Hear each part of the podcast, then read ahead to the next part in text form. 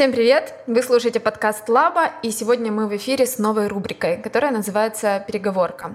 Будем обсуждать с экспертами разные офисные темы и то, как сделать работу и бизнес эффективными. Я Аня Облицова, журналист блога Лаба, а у нас в гостях Катя Глушеня, HR Лаба. Сегодня говорим о счастье на работе.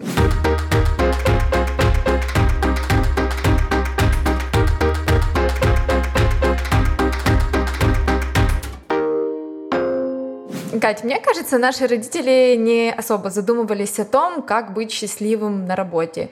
Сейчас же только ленивый об этом не говорит. Почему так происходит? Мне кажется, это связано с потребностями. У наших родителей на первом плане было удовлетворение базовых потребностей, бытовых, и во главе угла стояло заработать денег, купить квартиру, одеть, накормить. А сейчас мы живем в то время, когда у нас все это есть, все базовые потребности закрыты, и пришло время подумать над тем, что выше, что дальше. Вот заработала я, есть у меня там деньги, крыша над головой, а хочется чего-то большего. С другой стороны, не все ведь и заработали, и многие люди продолжают думать только о деньгах и концентрироваться на них. Для кого же тогда счастье? Да, есть такое, что некоторые считают, что счастье в деньгах, сколько бы сейчас ни ходило разных крылатых выражений, что не в деньгах счастье, мне кажется, что этот путь должен пройти каждый и осознать, э, что же все-таки для него счастье, потому что я не исключаю, что есть люди, для которых все-таки счастье истина в деньгах, а есть те, которые э, открывают в себе счастье в других каких-то вещах. Я вот э, не до конца понимаю, что значит это счастье на работе. С одной стороны, все понятно, вот когда тебе нравится ходить на твою работу, ты получаешь удовольствие, тогда ты и счастлив. Но с другой стороны, это эфемерное такое чувство, потому что один день ты приходишь на работу, все классно делаешь, у тебя все получается, и ты такой, блин, я счастлив а другой день приходишь, и все просто валится с рук. Ничего не получается. Думаешь, блин, как я несчастлив, как все задолбало. Ну, что же это такое счастье на работе? Как его вычислить?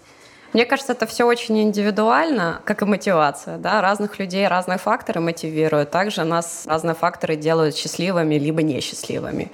И я считаю, что счастье — это вообще навык, и быть счастливым нужно уметь. Есть люди, которые имеют все, что хотят, и они не чувствуют себя счастливыми, либо люди с убеждениями, что быть счастливым на работе нереально, и ждут пятницы, что вот будут выходные, заживут. А.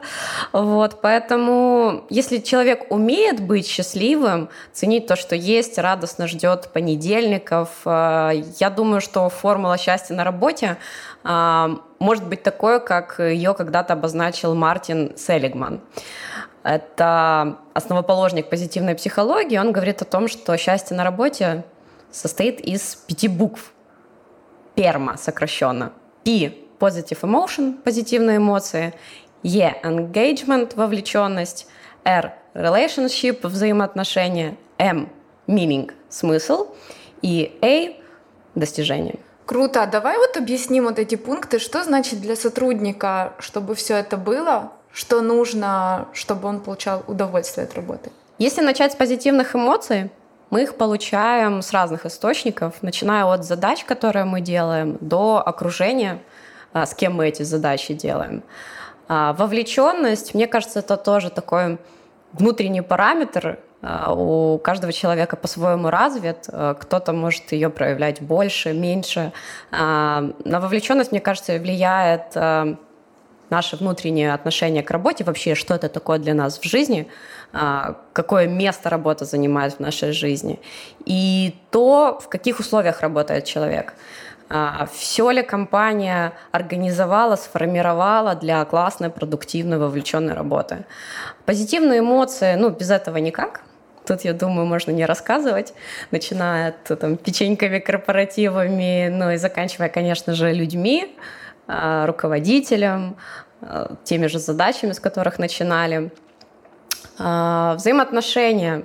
Вот ну сколько раз не говори, очень важно, в каких отношениях ты с руководителем, с коллегами. Нельзя делать круто свою работу, когда ты со всеми э, воюешь. То же самое нельзя делать любимую работу там, где ее не воспринимают, не ценят и не с кем э, поделиться даже результатами своими. Смысл — это вообще самая, наверное, важная тема, и в последнее время она очень часто всплывает и в статьях, и обсуждениях, что э, люди унывают, теряют мотивацию к работе, увольняются чаще всего не из-за того, что маленькая зарплата, стало скучно, потому что они теряют смысл в работе, они не видят, э, зачем они делают вот свою работу, к чему она приводит. И чаще всего смыслы теряют люди через какое-то происшествие времени, там год-полтора, у каждого этот цикл разный.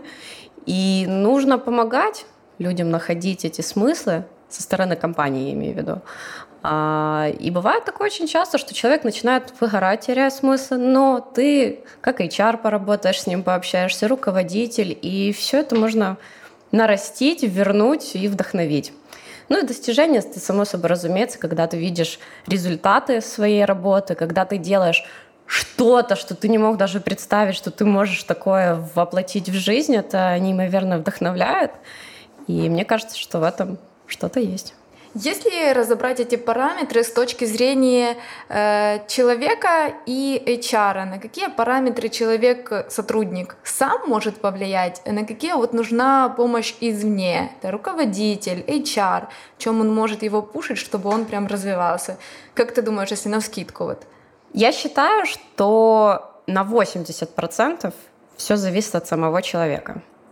А, например, с теми же достижениями а, может внутри жить внутренний критик, который даже на реально крутые достижения будет говорить вообще что-то такое, это ни о чем, то, что ты сделал.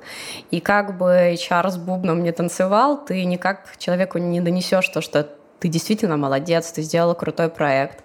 А взаимоотношения, тут тоже от человека зависит, насколько он умеет их построить. Можно нанять классного специалиста, классного профессионала в крутой коллектив, но что-то на уровне ценности, например, не сойдется, все.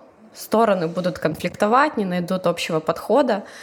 А, поэтому, если даже проходиться по каждой из этой буквы, которую обозначил Мартин, э, я считаю, что на 80% это от человека зависит.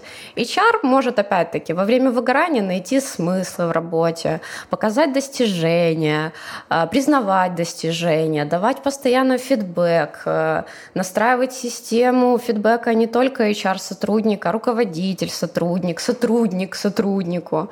Поэтому роль компании, я думаю, стоять рядом, сопровождать, помогать и направлять, но основная работа за человеком. Знаю, что в некоторых компаниях, особенно в айтишных, появляется э, новая должность happiness менеджеров. Это люди, которые отвечают за классную атмосферу в коллективе и делают все, чтобы все были счастливы. Э, скажи, чем они отличаются от HR? Это действительно новая позиция именно в таком обличии, в таком названии. Я считаю, что э, задачи happiness менеджера выполнялись и раньше, и были не только в IT-компаниях, просто всеми по чуть-чуть занимались. И офис-менеджеры, и HR, и руководитель подразделения, руководитель компании – сейчас это тренд, и каждая компания вкладывает свой смысл в позицию happiness менеджера. У кого-то это человек, который а, выгуливает собаку, относит одежду в прачечную, забирает оттуда. А, у кого-то это просто офис-менеджер с крутым названием, а у некоторых это даже ивент-менеджеры, которые устраивают мероприятия для сотрудников, чтобы было и развивающе, и интересно, и не скучно. Поэтому я считаю, если говорить о разнице между happiness менеджером и HR, что оно связано с мифом о том, что HR должны любить людей. Эффективный HR на самом деле не всегда добрый, он иногда жесткий, потому что его задача делать так, чтобы компания достигала своих целей. А любить людей и следить за удовлетворенностью команды и создавать дружественную атмосферу — это уже задача happiness менеджера. Слушай, это тогда получается, что это прям антоним HR, happiness менеджер, или нет? Это усилитель HR. Когда HR достает кнут, есть happiness менеджер, чтобы немножко сластить этот момент кнута. У нас есть э, комментарий эксперта сайта Работа.ua Татьяны Пашкиной о том, э, каким компаниям нужны менеджеры по счастью и нужны ли они вообще. Я придерживаюсь того мнения, что счастье – это субстанция внутренняя, равно как и мотивация. То есть стимулировать можно, мотивировать нельзя, можно дать условия для того, чтобы человек проявил мотивацию. Точно так же счастливить нельзя, можно создать условия, в которых человек будет чувствовать себя комфортно.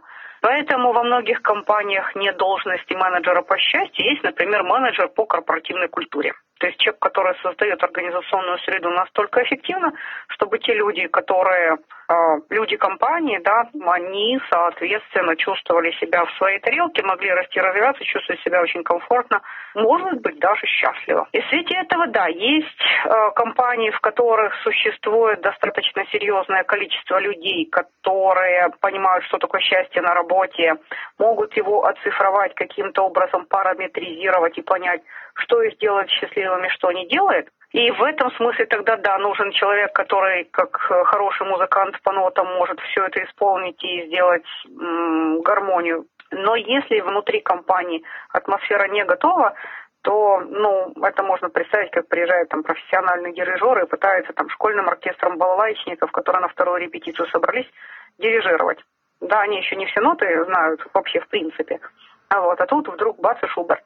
Поэтому мне кажется, ситуация, когда работодателю не все равно, что за корпоративная культура создается на предприятии, каким образом мы с ней взаимодействуем, это очень важно, но она должна претерпеть несколько стадий изменения, чтобы дойти вот до того самого менеджера по счастью, когда стало понятно, что людям счастье надо и счастье на работе есть. Кроме того, мне кажется, у счастья есть второй побочный вариант. Если человек счастлив, это не обязательно побуждает его к деятельности. Иногда счастье – такое счастливое бездействие, в котором вы хотите замереть и зафиксировать этот факт. По умолчанию Работодатели считают, что если сотрудник счастлив, он максимально плодотворен, э, удовлетворен и так далее, и так далее, и так далее. Да? Ну, то есть и активно деятелен, потому что он вдохновлен, его прет. Да? Ну, то есть счастье мы иногда путаем с вдохновением. А иногда счастье – это ощущение бездействия, да, как существует эмоция грусть, когда это вот там не хватает эмоций, и вы находитесь в состоянии такого бездействия, накопления батарейки, да,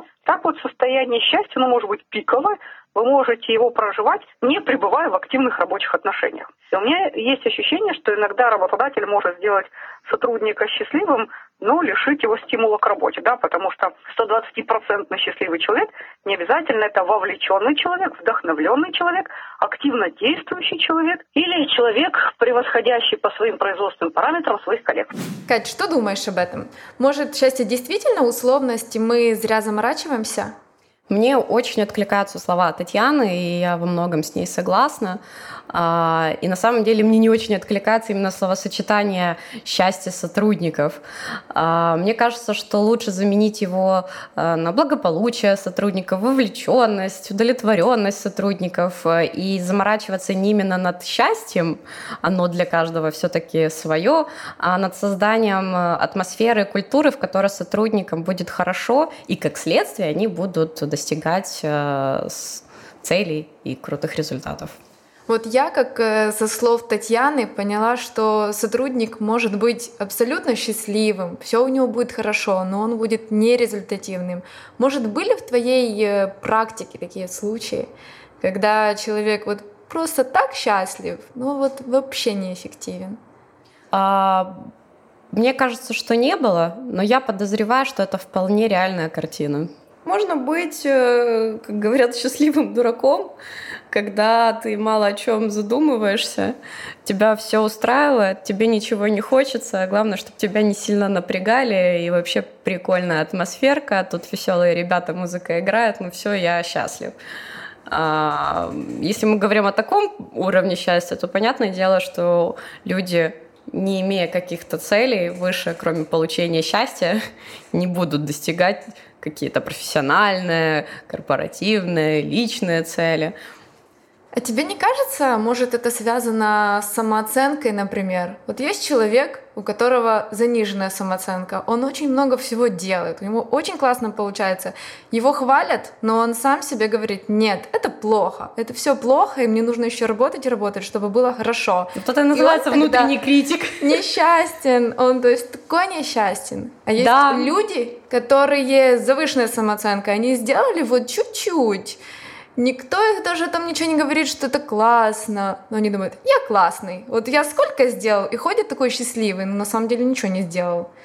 А, да, мне кажется, ты очень классную мысль сказала, что тут есть связь с самооценкой, насколько она приближена к реальности. Но на самом деле я чаще сталкиваюсь с тем, что а, люди обесценивают свои результаты, они недовольны собой, а, вот нужно еще чуть-чуть, еще чуть-чуть там поучиться, почитать, и тогда вот я стану классным. И, ну, понятно всем, что вот это еще чуть-чуть, оно длится вечно, а, и человек вечно недоволен, что ему что-то не хватает. Это, наверное, 80% а, трудностей, с которыми приходится работать. Как думаешь, это вообще нормально с точки зрения как HR? Такие Что сотрудники им? нормально, которые недооценивают себя? В любом случае это нормально, и мне кажется, тут есть нотка нашего менталитета, наших особенностей, как вот э, граждан э, постсоветского пространства. Э, поэтому мне кажется, это очень круто, когда в компаниях есть психоаналитики, коучи, которые помогают вот э, с этой проблемой работать, потому что это действительно может быть проблема, которая тормозит э, сотрудника не только быть счастливым, а и добиваться классных результатов. А можем мы вот сейчас э, прямо по пунктам перечислить, что нужно сотруднику, чтобы ему хорошо и плодотворно работалось? Не в порядке приоритетности, но первое — это интересная задача. Задачи, которые интересно делать, и задачи, которые на вырост чтобы было немножко сложно. Я не верю в утопию, когда должно быть все максимально комфортно, а, должен быть какой-то процент мини-стресса. А второе — это вдохновляющий руководитель, с которым хочется работать, у которого хочется учиться, который качественно выстраивает работу, а, систему фидбэка, организацию выполнения задач — Третье — это команда с общими ценностями, когда тебе интересно с людьми не только поработать, но и помолчать. А, Четвертое — это драйвовая рабочая атмосфера. Вот часто бывает такое, что человек приходит, э, где коллектив как сонное царство, а он весь такой на позитиве, активный, деятельный, и он через время тоже потухает, и он начинает быть похожим на коллектив. И обратно, если он человек приходит в коллектив, где все заняты любимым делом, где никто не шатается без дела, человек тоже потихоньку начинает вовлекаться в этот процесс и уже э, обретать черты коллектива. Пятое — это наличие необходимых инструментов на работе. Очень важно, чтобы человек имел возможность как можно быстрее принимать решения, не утверждать 10 кругов ада от бюрократических походов к одному, ко второму, к третьему руководителю. А, чтобы были инструменты для выполнения задач, ведения проектов, коммуникации. Сейчас очень много вариантов, а, которые можно даже под себя кастомизировать. Главное только подобрать, внедрить и наслаждаться этими результатами. А, шестое – это возможность сделать то, что получается лучше всего. Я считаю, что лучше свои сильные стороны усиливать, а не обращать внимание только на слабые, прокачивая только их. И когда ты занимаешься тем, что у тебя уже априори хорошо получается, ты действительно можешь достигать классных высот.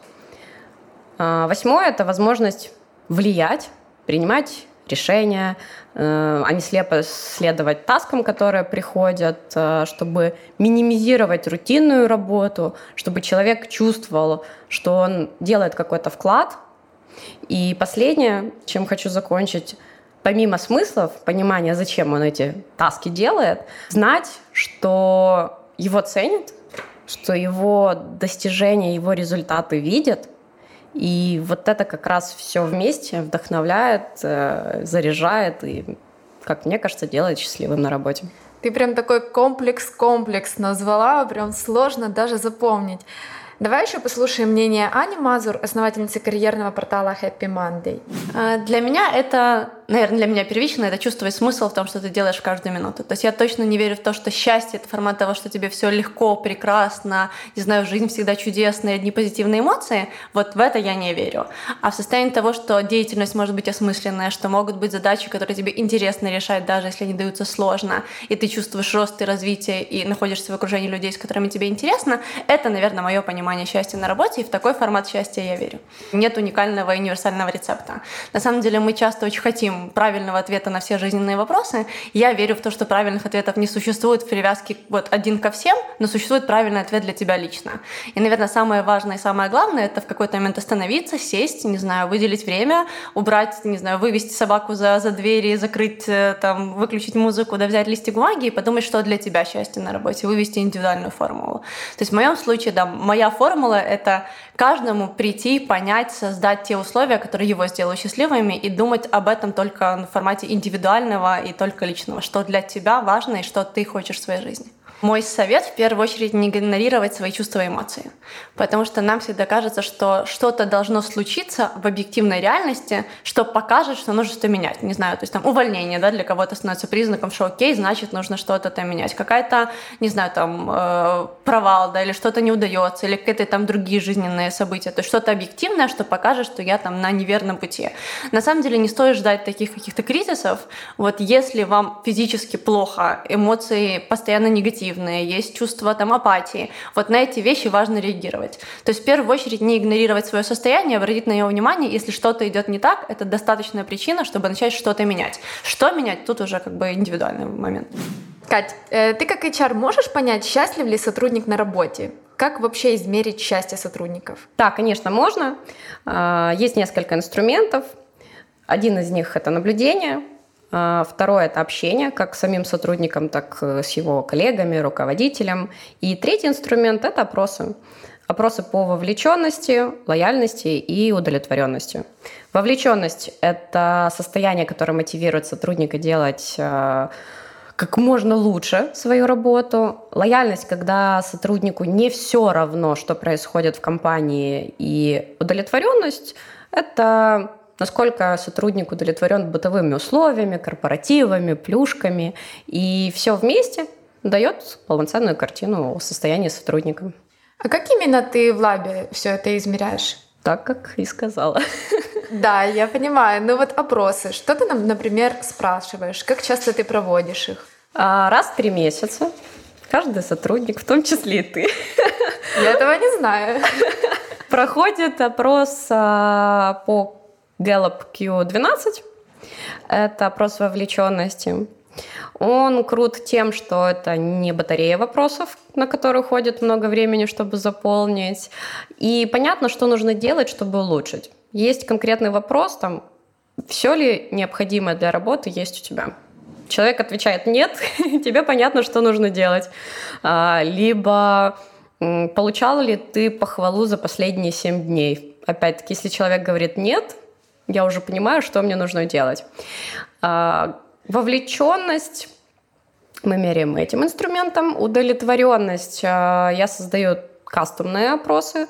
А, насколько ты доволен тем, тем, тем, тем, выбери, что ты хочешь поменять. То есть тут уже полет фантазии что, что интересует, то и задаешь. И лояльность компании замеряется всего лишь одним вопросом. Это как в клиентском сервисе меряют NPS, есть такой показатель ENPS, Employer Net Promote Score. Рекомендовал бы ты Лабу как компанию работодателя э, своим друзьям? Оцени по 10-бальной шкале. Насколько я знаю, этот показатель в Лабе вырос за последнее время. А, да, я когда пришла почти два года назад, он был 33%. Э, по результатам последних опросов в сентябре он был 67%. А вот по поводу наблюдений ты еще говорила. То есть э, ты смотришь э, на сотрудников, как они себя ведут, как они ходят на работу, там, насколько они просто выглядят довольными. И после предпринимаешь какие-то действия, там, поговорить с ними, если видишь, что что-то не так, да? Это так происходит? Чаще всего это все в комплексе, потому что делать выводы только потому, что человек пришел сегодня без настроения, э, не знаю, без прически или макияжа, но это глупо. Чаще всего методом наблюдения пользуются руководители, и они мне пишут, слушай, что-то последнее время э, там Ваня ходит очень унылым, снизилась его продуктивность, э, и вообще он мало с кем общается, перестал ходить на тусовки. И тогда для меня это уже звоночек. После ты с ним встречаешься и да. говоришь, да? Да, Вань, давай пообщаемся. Понятное дело, что не сразу в лоб спрашиваю, в чем дело. Часто бывает, люди сами открываются, просто они стесняются первыми заговорить. А, ну вот, кстати, еще вспомнила про еще один инструмент, про импульсопросники, которые происходят каждую пятницу. А, есть три коротких вопроса. Первый а, – оцени свое настроение по десятибалльной шкале – Второе, опиши, что повлияло на твою оценку, что было хорошего, а что не очень за неделю. И третий вопрос, кому ты благодарен и за что. И по результатам вторых ответов, а, когда человек дает развернуто а, фидбэк на прошедшую неделю, я тоже понимаю какие-то маркеры, что так, значит, человек третью неделю подряд пишет, что у него настроение так себе. Ну, тогда я уже задумываюсь, что пора пообщаться, встретиться и выяснить, почему так себе. У нас есть комментарий Анастасии Осиповой, Head of HR в аутсорсинговой IT-компании Novex, о том, как правильно выстраивать систему мотивации. Давайте послушаем. С точки зрения базовых вещей, конечно же, должна быть, э, должна быть справедливая оплата труда, да, справедливое вознаграждение на работе, там, мы можем говорить про справедливость и внешнюю с точки зрения конкурентоспособности оплаты на рынке. Мы можем говорить про справедливость э, внутреннюю, это про последовательность оплаты в компании по должностям, а, исходя из грейда или уровня а, должности, если нет грейдинга, и про индивидуальное вознаграждение в том числе, когда мы вознаграждаем, исходя из индивидуальных а, результатов работы сотрудника в компании. Конечно же, это и конкурентоспособный набор льгот или соцпакет или бенефиты, э, да, то есть здесь и базовые страховки, развозки, обеды, компенсация спорта и так далее. А, но, кроме того, должны включаться в любом случае и программы э, профессионального и личностного развития и роль где мы начинаем говорить про обучение в рамках компании, и много компаний делают, там, открывают уже корпоративные университеты у себя, да, и выстраивают программы, так и внешнее обучение, участие в конференциях и так далее. А здесь мы в том числе должны говорить и про саму работу, потому что а, даже если там у нас будет хороший набор льгот, э, и возможности роста, нам будет неинтересна сама работа, да, то мы будем несчастливы, потому что в любом случае там 8 э, часов в день мы посвящаем выполнению своих задач. Да? Поэтому здесь мы говорим и про интересные задачи. Для кого-то это развивающие, для кого-то должны быть какие-то челленджи, э, кому-то наоборот э, работа, исходя из инструкции, да, и без возможных там ну, челленджей. То есть абсолютно для всех по-разному. Это и про наполнение работы, про разнообразие задач, и про смысл работы, который мы должны как сотрудники понимать, зачем мы это делаем, да, и, собственно, кто-то должен это э, ценить, да, и здесь мы начинаем говорить про э, программы Rewards and Recognition, вознаграждение и э, признание э, того, что мы делаем. Э, вот. Ну и с точки зрения там тоже наполнения работы, да, здесь у нас появляются карьерные возможности, планы, перспективы в рамках компании, индивидуальные планы развития, э, и так далее. А, ну и важная составляющая, конечно, коллектив, в котором мы работаем, и руководитель, да, здесь от базовых вещей, там, предоставление обратной связи, качественно развивающей, регулярной, до там какой-то эмоциональной привязанности, опять же, к коллективу, в котором мы работаем, а, да, а, и к компании, в которой мы работаем. То есть здесь могут быть эм, разрабатываться абсолютно разные проекты в рамках всей организации, всей компании. Ну, например, там проект по инновационным идеям или просто по, по сбору идей, что можно изменить в рамках компании, где сотрудники подают свои идеи, и, собственно, потом лучшие э, или целесообразные будут реализованы в рамках компании, и сотрудник, собственно, тоже будет признан и вознагражден за эти проекты. То есть могут быть использованы такие инструменты. Да, это возможность быть услышанным. Также можно использовать программы наставничества, менторства, когда, там, собственно, тоже мы признаем человека, исходя из его экспертизы, и э, он менторит более э, джуновых специалистов. Ну и, конечно же, там тоже с точки зрения того, что сейчас мы находимся в таком а, изменчивом мире и довольно-таки стрессовом, особенно приближаясь к зиме и так далее, да, то э, очень актуальными становятся программы по снижению стресса, и очень много сейчас об этом говорят на рынке, не только Украины, в принципе э, в мире, да, это всевозможные wellness at workplace программы, да, здесь и про спорт, и про healthy food, и про э, mind, осознанность, э, программы медитации, йоги, корпоративные психологи и так далее. Давай теперь поговорим о несчастье. Можешь назвать несколько явных признаков того, что сотрудник очень несчастен и уже такой на низком старте, чтобы уволиться? Изначально нужно разобраться в причинах несчастья, пообщавшись э, с сотрудником. Э, часто бывает, что это личные проблемы, и тогда мы как компания можем только поддержать сотрудника. Если это этап выгорания сотрудника, а, либо влияют какие-то бытовые условия, организационные, а, тогда тут уже активно работает HR. Чтобы понять, что что-то не так, мы постоянно держим руку на пульсе, используя импульс-опросники, опросы вовлеченности, лояльности, удовлетворенности, а, я постоянно общаюсь с руководителями отделов, как у каждого сотрудника дела. И у нас такая есть негласная договоренность, что если руководитель чувствует, что что-то не так, он мне уже сразу пишет вместе со своими аргументами, и тогда я уже принимаю решение, что именно делать. Чаще всего, помимо настроения, помимо общего вида, падает продуктивность человека, а, падает активность, инициативность, он э, меньше общается в коллективе. Если раньше ходил на общие тусовки, он их начинает избегать э, и часто пропадать в офисе. Знаешь, мне кажется, что несчастье, в отличие от счастья, оно имеет свойство размножаться. Вот если человек такой несчастен, приходит на работу, то он может заразить вот всех вокруг. Будет сидеть на кухне, кушать свой обед и бурчать, говорить, что все плохо. Ты в это веришь? Мне кажется, это все от э, человека зависит. Есть токсичные люди, которые заражают всем чем угодно, только не, не позитивным чем-то. А, поэтому тут зависит от того, это черта характера, что человек все время несчастье, но и он хочет э, в эту историю вовлечь других.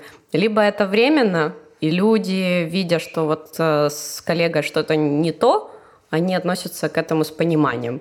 Поэтому изначально вопрос, наверное, в том, кого мы берем к себе в команду, насколько этот человек токсичен или нет. Ты наверняка слышала, что самыми счастливыми людьми на работе часто называют э, датчан и шведов. Есть много книг, описывающих их подход к работе. Например, Датчане уходят э, с работы в 5, а может даже и в 4 вечера, потому что им нужно забрать детей из садика и обязательно самостоятельно приготовить ужин. А у шведов есть э, такая традиция, как фика. Они каждые 45 минут в рабочее время выходят э, попить кофе и просто поболтать с коллегами на нерабочие темы. Как думаешь, в наших реалиях это возможно? Все возможно. Мне кажется, просто для нас это непривычно, потому что у нас немножко другие ценности, чем у европейцев. Если у европейцев э, в приоритете семья, какие-то свои интересы, то у нас больше история про достигаторство, э, про работу постоянную. У нас люди часто горды тем, что они постоянно заняты, у них нет свободного времени. А поэтому кажется, что 4 дня в неделю работать, э, либо потом по 4 часа. Это очень непривычно, странно и вообще как так люди живут. Ну ты вот представляешь, если бы у нас в компании люди каждые 45 минут просто вставали из-за своих столов, шли на кухню, сделали себе кофе и просто сидели болтали. Ну как-то дико звучит, не? Потому что непривычно, поэтому и дико. Но в некоторых компаниях, похоже, есть с перекурами история, где каждые 45 минут выходят на курилку поболтать. Мне кажется, что счастье на работе чаще всего зависит от самого сотрудника. Ты, кстати, говорила уже эту мысль в самом начале интервью, что это как навык. Давай вот назовем несколько таких советов, как же прокачать этот навык. Что вот мы можем такого мелкого сделать уже сегодня, чтобы завтра стать чуточку счастливее? Я думаю, что начать нужно с себя, понять себя и знать, э, что тебя делает счастливым на работе. И найти такую компанию, которая может тебе это обеспечить. Либо, если ты уже работаешь, создать для себя такие условия, в которых ты сможешь раскрыться и быть счастливым. А второе — это относиться к работе как к игре. А, с драйвом, э, со стремлением к победам, а, а не находиться в постоянном стрессе, что «О, очередная задачка упала, о, как все сложно, о, я ничего не знаю». И третье — это уметь управлять своей энергией. На самом деле сейчас уже возникают споры, что важнее — уметь управлять временем или энергией. А, и мне кажется, все-таки важнее энергия и знать, что тебя наполняет, а что, наоборот, забирает твою энергию, и уметь эффективно пополняться и расходоваться. Мой самый главный посыл, что человек сам в ответе за себя, и нужно занимать ответственную позицию в своей жизни, не надеяться, что компания за тебя порешает твои проблемы, э, все сделает, чтобы ты был счастливым. Э, поэтому будьте ответственны, знайте себя и занимайтесь тем, что любите. Круто. Спасибо, Катя. С тобой, как всегда, интересно поговорить. Э, на этом мы будем прощаться. Подписывайтесь на наши соцсети и предлагайте темы для следующих обсуждений.